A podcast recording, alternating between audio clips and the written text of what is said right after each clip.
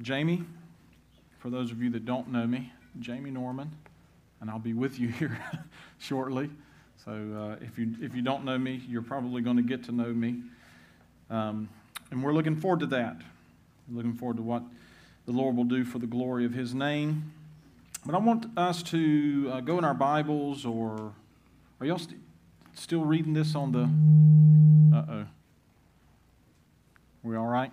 Are y'all still doing this on the uh, screen, reading it together? All right, let's do that then. And I, Matthew 123. And we'll, we'll read that.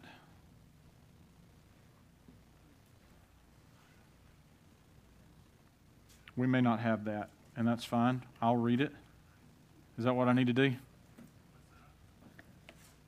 Uh, Matthew 123, should we read it together or should I just uh? All right, we'll do that. So I'll read it to you. It's a short, quick, and painless. All right? So Matthew 123,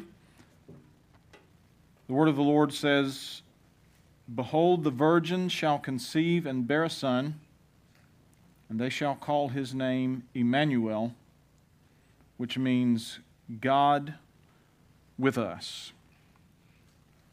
God, help us. We need you. Open my mouth to speak and the ears of your people to hear your word. May you receive glory for it. In Christ's name we pray. Amen. I want you to imagine, if you will, uh, that you have never read the Bible. And for some of you, that might be easier to uh, imagine than you care to admit. But imagine you've never read the Bible and someone told you that a good place to start would be the New Testament. And I think that's probably good advice. And starting in the New Testament, in the very first chapter, you would come to this text that talks about a baby who would be called Emmanuel. That means God with us.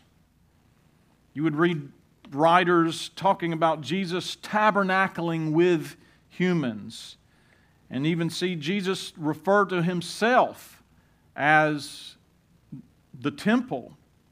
Not just a temple, but the temple. You would read things about Jesus being the cornerstone of a, a new temple or a new building. And I'm going to guess that in that particular mindset that it would be quite confusing because you would have no, no context for those concepts. Uh, God with us, or a tabernacle, or a temple, or, or a new temple. And, and the reason that that is, is because those themes and other themes like them, there are numerous ones like that, are actually progressively revealed throughout all of Scripture and then they culminate in the person and work of Jesus Christ. And so, in this sermon, I want to preach the whole Bible. I want to walk through um, all of Scripture, and actually, I'm going to race through and skip a whole lot. So, just have in your mind that what I should be saying is um, a hundred years later, and skipping all of the significant parts in between that, and then I'll get to my next point. So we're just going to race through it, skip through it, but I want to give you a biblical context of the significant and the significance of the fact that Jesus is called Emmanuel, which means God with us. So, where do we begin? Well, we begin in the beginning. God created the heavens and the earth. And, and we get a striking picture of the grandeur of that account immediately in Scripture. And then we see God crowning the act of creation with the creation of man and woman in his own image. And when he does so, we need to note closely the command that God gives this first man and woman In Genesis chapter 1, verse 28, and God blessed them, the man and the woman. And God said to them, Be fruitful and multiply, and fill the earth and subdue it, and have dominion over the fish of the sea, and over the birds of the heavens, and over every living thing that moves on the earth. So the command is for man and woman to multiply and ultimately to subdue the earth. We also see in that Genesis account that God makes a garden in the midst of the earth, and He gives man and woman the charge to keep the garden in the midst of the earth. And this garden was, as we know, most of us know, was an Eden. It was a fruitful paradise. And then taking some implications, and I have to admit that they are only implications from Genesis 3 8, and that's the uh, scripture that, uh, that talks about God coming to man after the fall. And then taking into account the garden imagery that's later on used in the tabernacle and the temple, we get the sense that this garden was a divine sanctuary. It's the place where God dwelt. It's the place where God and man dwelled together harmoniously and did so for an undisclosed amount of time. Also considering Genesis 1:28 that God says be fruitful and multiply and subdue the whole earth, I think we get the sense that God intended Adam and Eve to expand this divine Edenic uh, sanctuary throughout all of God's creation as they multiplied and subdued the earth.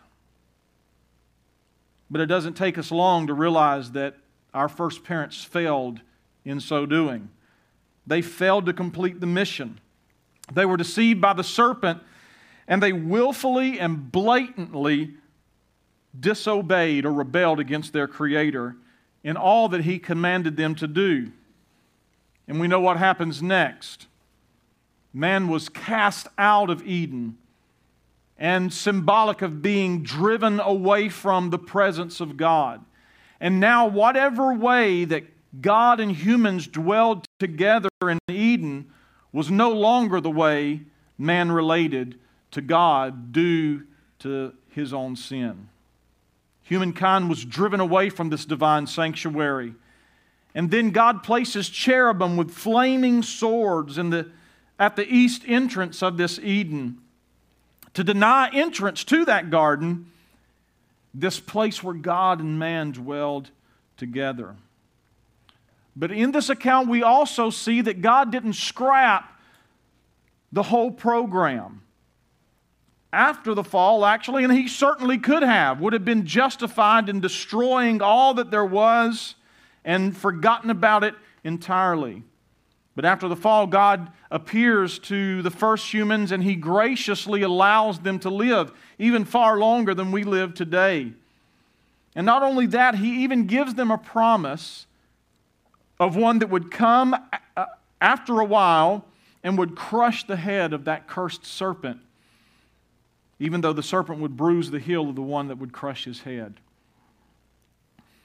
After this, we see human history descend into chaos and rebellion, resulting in a worldwide flood and also resulting in a confusion of languages that would force human dispersion.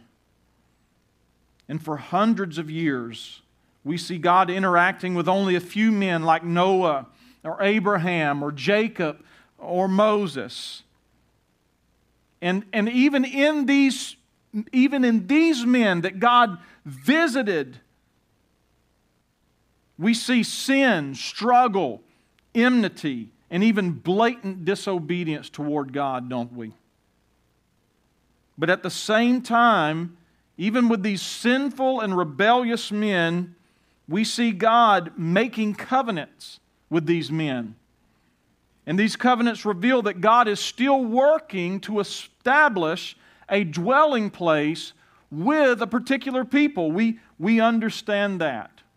So, skipping hundreds of years and all of the significant stuff in between, A major development in the restoration of God's dwelling place with man is seen in the construction of the tabernacle. This was just a tent, a tent of meeting, it is referred to as. And by this time, God has delivered his chosen people from bondage to the Egyptians, and he does so under the leadership of Moses. And once these people are free from slavery and once they are on their way to the promised land or to Canaan, God gives Moses instructions to oversee the construction of a tent like structure that would really serve as a mobile place of worship.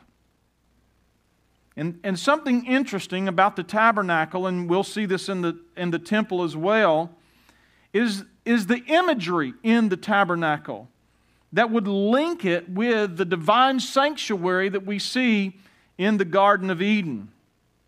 For instance, the tabernacle, like the garden, was entered from the east, and a cherubim guarded the innermost sanctum or the Holy of Holies. The veil was decorated with cherubim.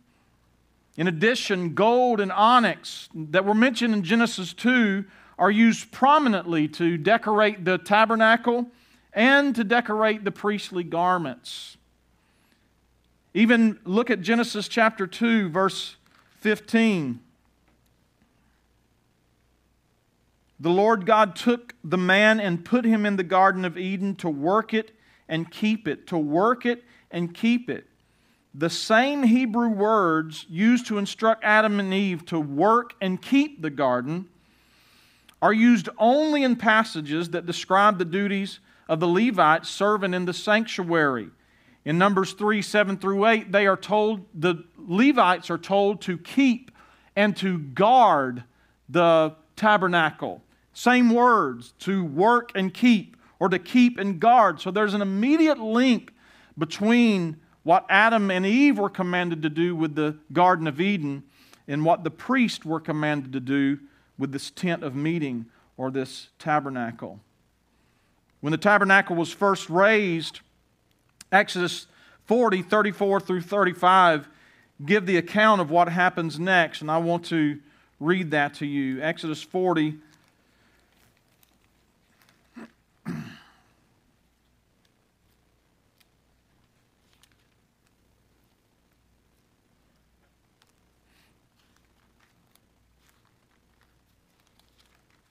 verse 34 and 35.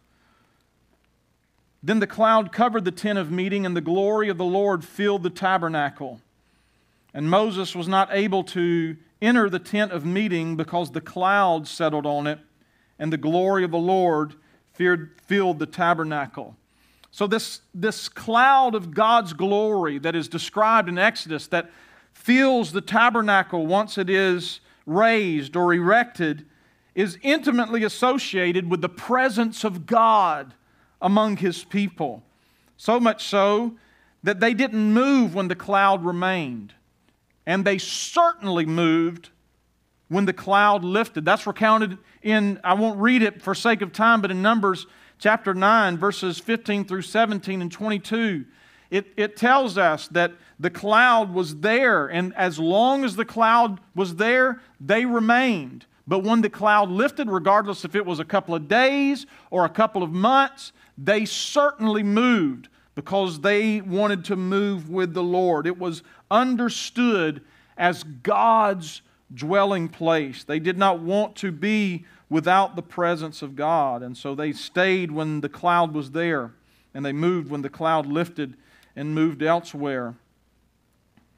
The tabernacle is also understood as God's uh, God's dwelling place because it was the place where God often met with Moses. And it, that's, that's the reference to the tent of meeting. And so when Moses was going out to meet God, he met God in this tent. This was the dwelling place of God. Once the people of God settled in Canaan, the tabernacle continued to be understood as the dwelling place of God. It was always in the minds of the people of God.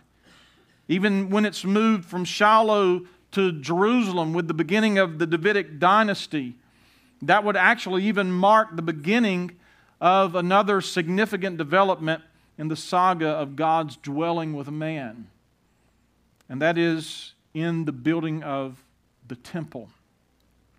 David lived in an ornate palace, and he desired to build God a palace or a house because of the fact that his ornate and beautiful palace outstripped the plain Jane tabernacle that was understood as God's dwelling place. But David wasn't allowed to construct a palace for God. That project was left to Solomon. And he constructed this magnificent structure. And again, in the construction of this magnificent structure, there is similar Edenic, uh, Edenic imagery, just like there was in the tabernacle, although more ornate. There were lilies at the tops of the columns and pomegranates uh, decorating the, the, the pillars. In the temple, and I've never been, but I've seen depictions of it, you know, uh, there was an arboreal or a garden like appeal to this magnificent temple. And it has to be that God intended for there to be a link between that temple and the tabernacle all the way back to that divine sanctuary in the Garden of Eden. We even see the theme of gold continues with the temple and even increases. The, uh, the nation of Israel was very wealthy under the rule of David and then, and then Solomon. And so there was gold, uh, uh, there was a wealth of gold at their fingertips. And so there was a lot of gold, and it even increases. The more you, or the closer you moved into those holy places or the innermost holy places, the side or the amount of gold increased. And even as you entered into the Holy of Holies, there was more gold because this was the place where God encounters, or rather, man encounters God in his temple, in his palace, in his house. But there's something that's even, I think, uh, it's at least equal in significance, if not greater in significance, and that is the fact that this temple being built in Jerusalem raises Jerusalem's status to the city of God or Zion or the holy city. And I, and I hope you see the progression here because now not only is this temple understood as the dwelling place of God, now Zion or Jerusalem is understood as God's dwelling place. There are uh, n- numerous passages of Scripture that refer to Jerusalem as the city of God or God's dwelling place. I chose one of them, Psalm 132 13, just succinctly gives us that understanding. For the Lord has chosen Zion, He has desired it for His dwelling place. So I want us to see that the temple, being the dwelling place of God, has made the entire city of Jerusalem a holy city. And there, and there is an outward expansion of God's dwelling place seen here. And that outward expansion of God's dwelling place is linked with the Davidic dynasty, the one whose seed uh, would bring about this anticipated king. But that's probably another theme for another time. But just see the progression. At this point, we have seen the dwelling place of God move from a handful of theoph- theophanies with just a few men to a mobile tent to a permanent temple to a city, a temple city, a city with God's temple at its center. But the story is really the same again. The citizens of Jerusalem, even the priests of this temple, failed to live up to their status as citizens of the holy city. They failed to live up to their status as citizens of the holy city, much less the status of the type of citizen that would be required to expand this holy temple city throughout the whole world. As a matter of fact, the citizens of Jerusalem, even the priests of the temple, proved to be no more holy than the inhabitants of any other city, even the pagan cities. And this tragedy was not lost on the faithful because many Old Testament prophets mourned this reality. Again, I chose just one example in Isaiah chapter 1.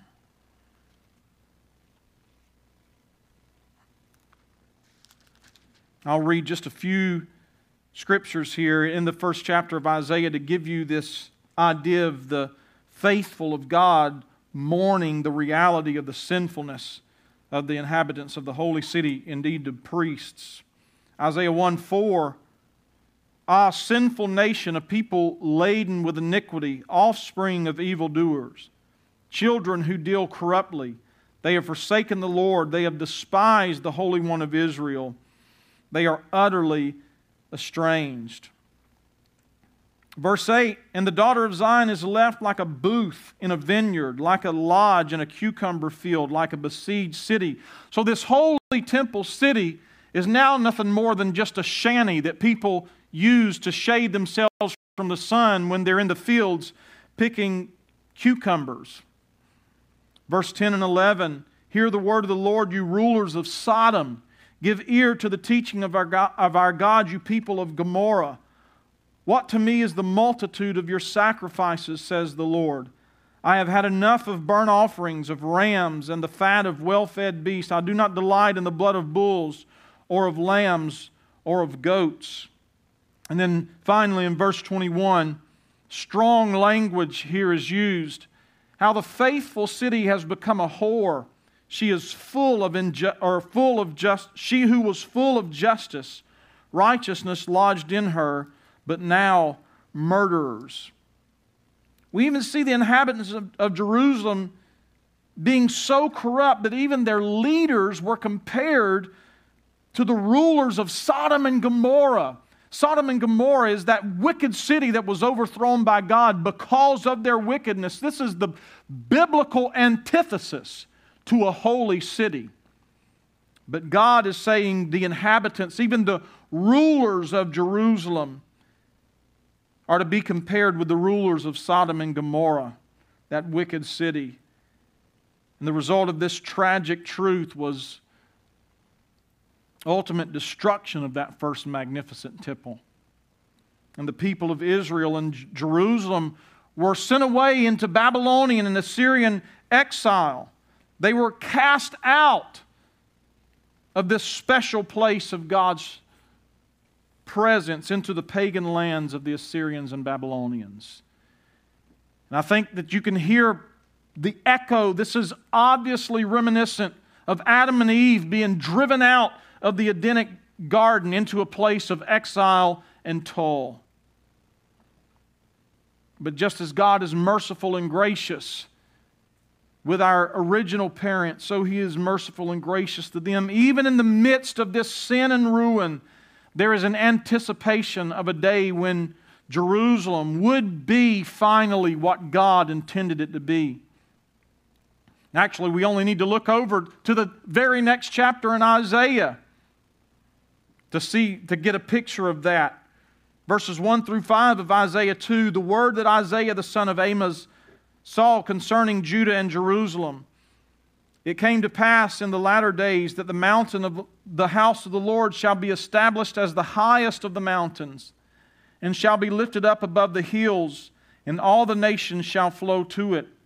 And many people shall come and say, Come, let us go up to the mountain of the Lord, to the house of the God of Jacob, that he may teach us his ways, that we may walk in his paths.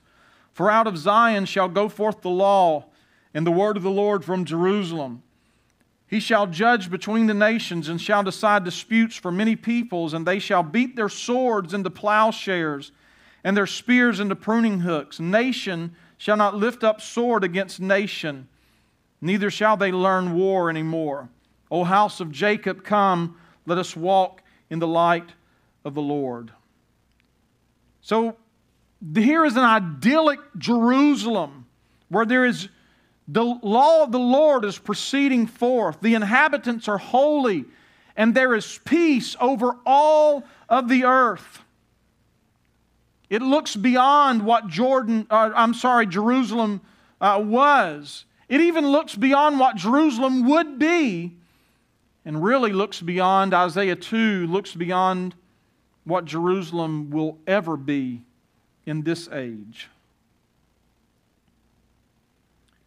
And just as God didn't forsake his purposes, I mentioned a moment ago, with our first parents, he did not forsake his purposes with the Israelites because after a period of judgment in Babylon, the second temple is constructed and Jerusalem is rebuilt around it.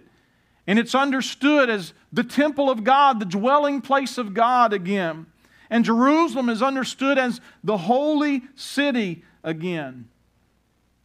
But we know that the second temple is obviously not what the first temple was in beauty and grandeur, but it was promised in Haggai and Zechariah that its glory would exceed the glory of the first temple. So, skipping hundreds of years and all the significant stuff in between. One of the ways the glory of the second temple exceeded the glory of the first temple was the fact that the incarnate God, Jesus Christ, physically came to and even taught in the second temple. Remember that uh, Luke chapter 2, we'll probably read it uh, to our families uh, around this season of time. There is rejoicing in, in the temple, and it's because Jesus Christ, the Holy One of God, actually comes into this second temple. It was a greatly remodeled version of it, but still the second temple. But that's not really the only way, and I don't think even the most significant way that Christ uh, fulfills the exceeding glory of the second temple. The more significant way, or a more significant way, I should say, is the fact that, that Christ is actually the temple of God. You remember John 1 14, the Bible says the Word became flesh and dwelt among us. And that's, that word dwelt is, is tabernacled among us. It gives us the language that Christ was God tabernacling with man, that he was the tent.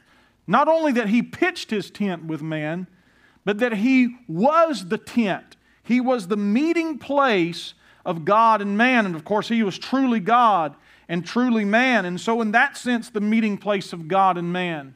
But because of that, this is where man met God. As they interacted with Jesus, men were meeting God Himself in the flesh. But John 2 19 through 22 John records the words of Jesus. Let me read that to you. Jesus answered them, Destroy this temple, and in three days I will raise it up. The Jews then said, It has taken 46 years to build this temple, and will you raise it up in three days? But this is something I love about John. He always gives us a good explanation. But he was speaking about the temple of his body. When therefore he was raised from the dead, his disciples remembered that he had said this, and they believed the scripture and the word that Jesus has spoken. So Jesus is God tabernacling with man, and now he is the very temple. It makes this passage makes plain the link between Jesus and the temple. And it also makes plain that the disciples understood that when he was raised from the dead. Then they were like, oh, now we get it. But even more prominent than the immediate link between Jesus and the temple, more prominent in the New Testament is the idea that he is the cornerstone of a new building, the foundation upon which a new temple will be constructed. Matthew chapter 21, verses 42 through 43 communicate what is recorded in Luke 12. I'm sorry, Mark 12, Luke 20, and even in Acts 4, Matthew 21, 42 through 43. Jesus said to them, Have you never read in the scriptures the stone that the builders rejected has become the cornerstone? This was the Lord's doing, and it is marvelous in our eyes. Therefore, I tell you, the kingdom of God will be taken away from you and given to a people producing its fruits. And so, Jesus is the cornerstone of a new temple. This idea that Jesus is the temple and the cornerstone of the temple, what this does is it establishes a link between his body as the temple and those who are in Christ as the new temple, whose foundation is Christ. The temple that Jesus is and the temple that Jesus uh, that is built upon him is the church. Jesus is the temple and the cornerstone of the church. And the church is now the church is now the dwelling place of God. Paul understands this and he communicates that in Ephesians chapter 2 verses 19 through 22.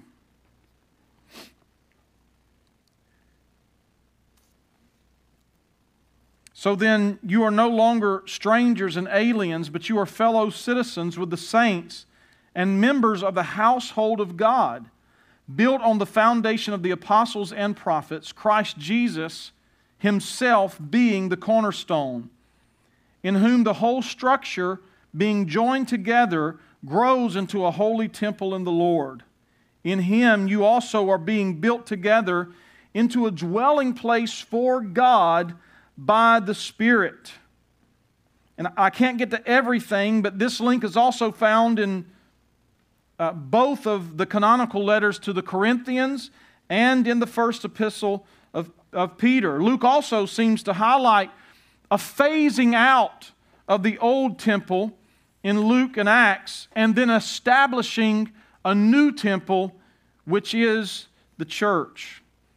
And there is also a significant shift from the way God dwells with, from the way, I want to emphasize that, the way God dwells with man in the Old Testament.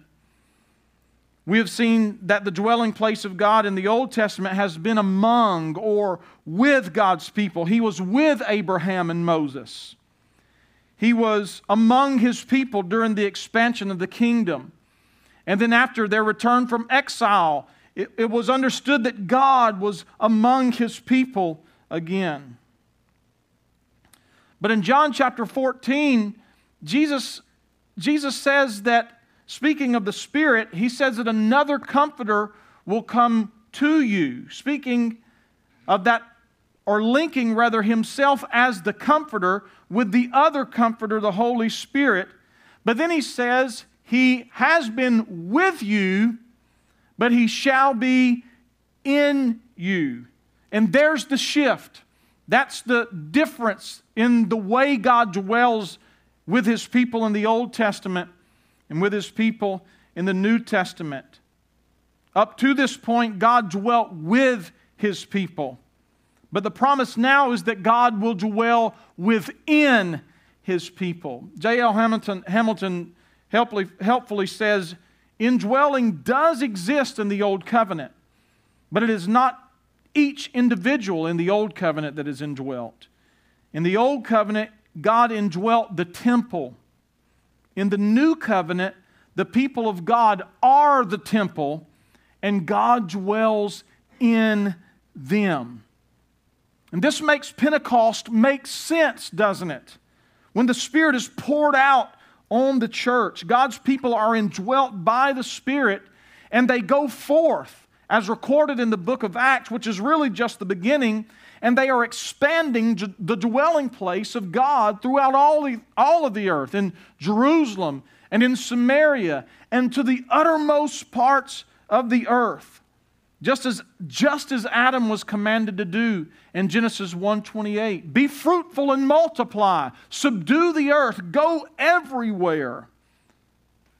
So God's dwelling place is no longer isolated to a particular building in a particular city. Rather, the temple of God is the people of God wherever they are found. Christ is in them, and they are in Christ, and both by the Holy Spirit. And they are doing exactly what Christ commanded them to do, right? The Great Commission. Matthew 28, Jesus says, All power in heaven and earth has been given to me. Therefore, go to all the nations, baptizing them in my name and teaching them to obey everything that I have commanded. All power was given to Christ. It was not given to us, but we go in Him. We are in Him by the Spirit, and we preach to every creature. That's what Christ has commanded us to do. And we're expanding God's dwelling place not just to Jerusalem, not just to a particular nation of people, but to the ends of the earth. And Christ gives this promise I am with you to the end of the age. And so I hope you can hear that echo from Genesis 1:28. Those in whom God dwells should go forth and subdue the earth. They should expand the dwelling place of God. And we don't do this with sword, we don't do this with policy, but we do it by the power of the gospel. But just as the, idyllic Jerusalem spoke of by the Old Testament prophets was not realized, so we also fall short of realizing God's full intention, don't we? For his dwelling place, the New Jerusalem. We are the temple. We are this dwelling place of God. But we fall short. And the reason is the same it's sin, right? Don't, don't we, as, as the church, often draw back from sharing the gospel? It's the very thing that we have been commanded to do. And yet we, we draw back, even in those times when we have an obvious and clear opportunity, right? We've been praying, Lord, please open the door for me to share the gospel with so and so. And then the door is open, and what do we do? We draw back. And it is what God has commanded us to do. It is the way that we are fruitful, it's the way that we expand the dwelling place of God. We mar the testimony of the church when we engage in question, questionable activities before our peers. Those circle conversations at work that get a little um, you know how they get. And instead of walking away, we stand there to try to be a part of the crowd and mar the testimony of the church. We get distracted from worship and devotion because we become idolatrous and covetous. And we, we fail to worship God purely and completely, just like the Old Testament priests, just like the people of God. We become fearful of man and we fail to act on that very thing that fulfills our part of the Great Commission. Try as we might and work towards it we must, we cannot bring the consummation about. But that doesn't stop it. And let's look at that final and full consummation of God's dwelling place being described in Revelation 21. And you know what that means. We're almost at the end. And God's people said, Amen.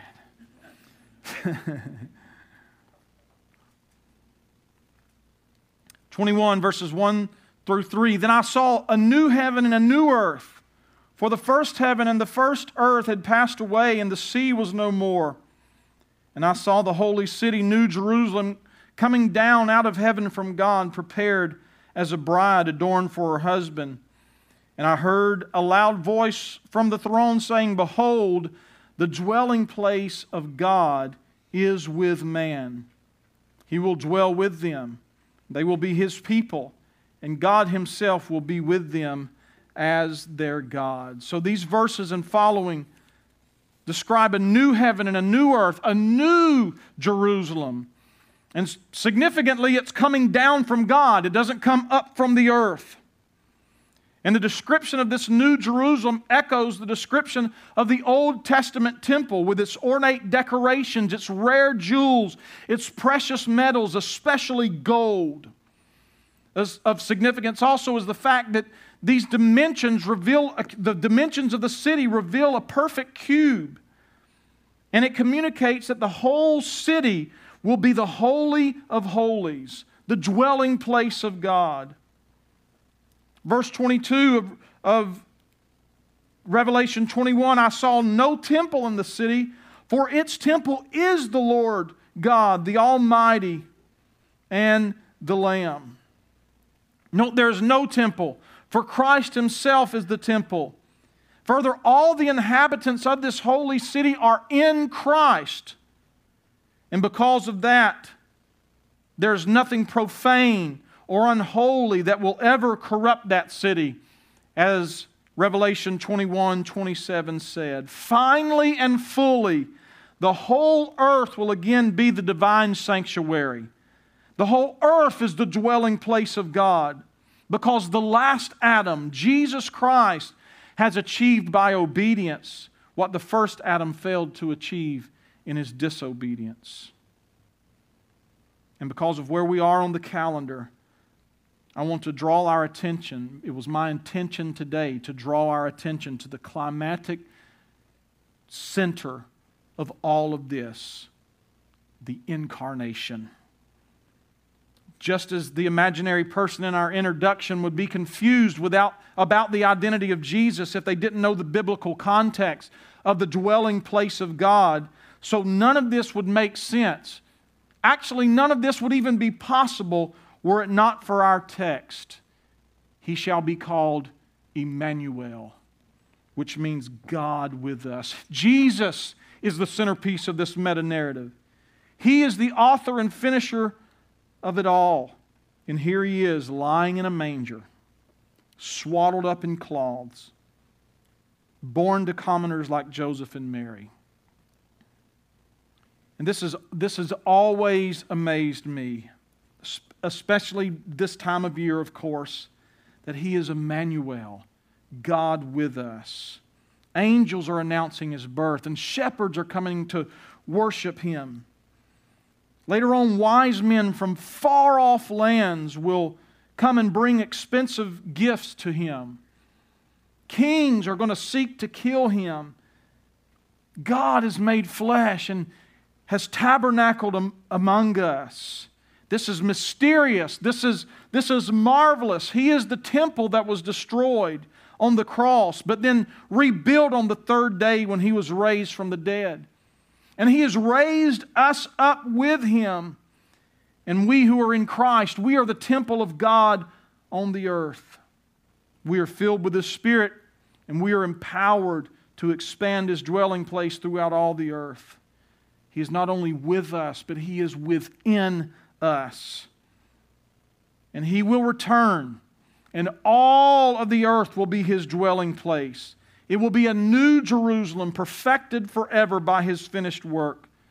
As I've said before, he has accomplished what the first Adam did not accomplish, and he has expanded the dwelling place of God throughout all the earth. What child is this, we ask at this time of the year? He is Emmanuel. God with us. And I want to close with this. I want to say to the unbeliever that I have given you a snapshot of the biblical narrative of what the Bible is about. We see man falling in the garden and the sin and chaos that is handed down from generation to generation. We feel its effects and we engage in that very rebellion that has brought about this chaos. But God didn't stop. He sent His holy Son, Jesus, to die on the cross, to be raised from the dead, proving that He was who He said He was. He accomplished this new Jerusalem. And so, what I am asking the unbeliever is will you believe? Believe this word, believe this story. Cease your disobedience and rebellion and cast yourself on Christ.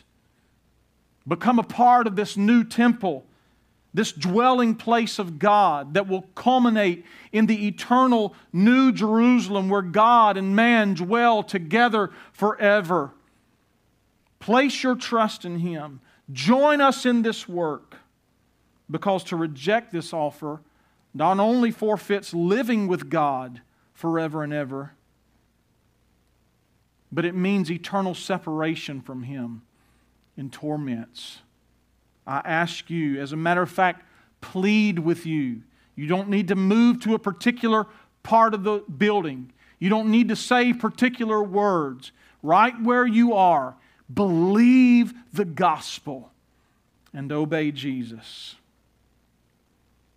And finally, to the unbelief or to the believers here today, let's don't lose the profound and amazing truths of the incarnation in the busyness of this season, right? We say it all the time. We say we'll do better next year, and then we do the same stuff.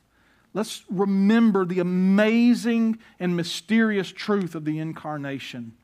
When we gather together, when we feast, when we sing carols, and we do all of the things that God has ordained for us to do, they're fun and good, and there's nothing wrong with them. Let's keep at the center the whole reason we're doing this. It is Emmanuel, God with us. And also, let's get about the work that God has called us to do. We are called, even though we cannot consummate it, we are called to expand the kingdom throughout all the earth. We do that in our spheres of influence, and we do that by sending missionaries. We do that by taking trips. We do it in a manner, a, a numerous amount of ways. But let's get to it. Let's stop making excuses. And let's be reminded that He who has called us said He would go with us, even as we expand His dwelling place on earth. Thank you, God, for your goodness to us. Thank you, God, for not casting us aside. But you chasten us, but then you come to us. And one day, Lord, we look forward to the time when you will be with us without the hindrance of sin forever and ever. May the anticipation of that day sanctify our hearts and move us to, to obedience as we expand your dwelling place to every corner of the earth. We can't do it without you and your Spirit. So we ask for that. And we pray these things in Christ's name. Amen.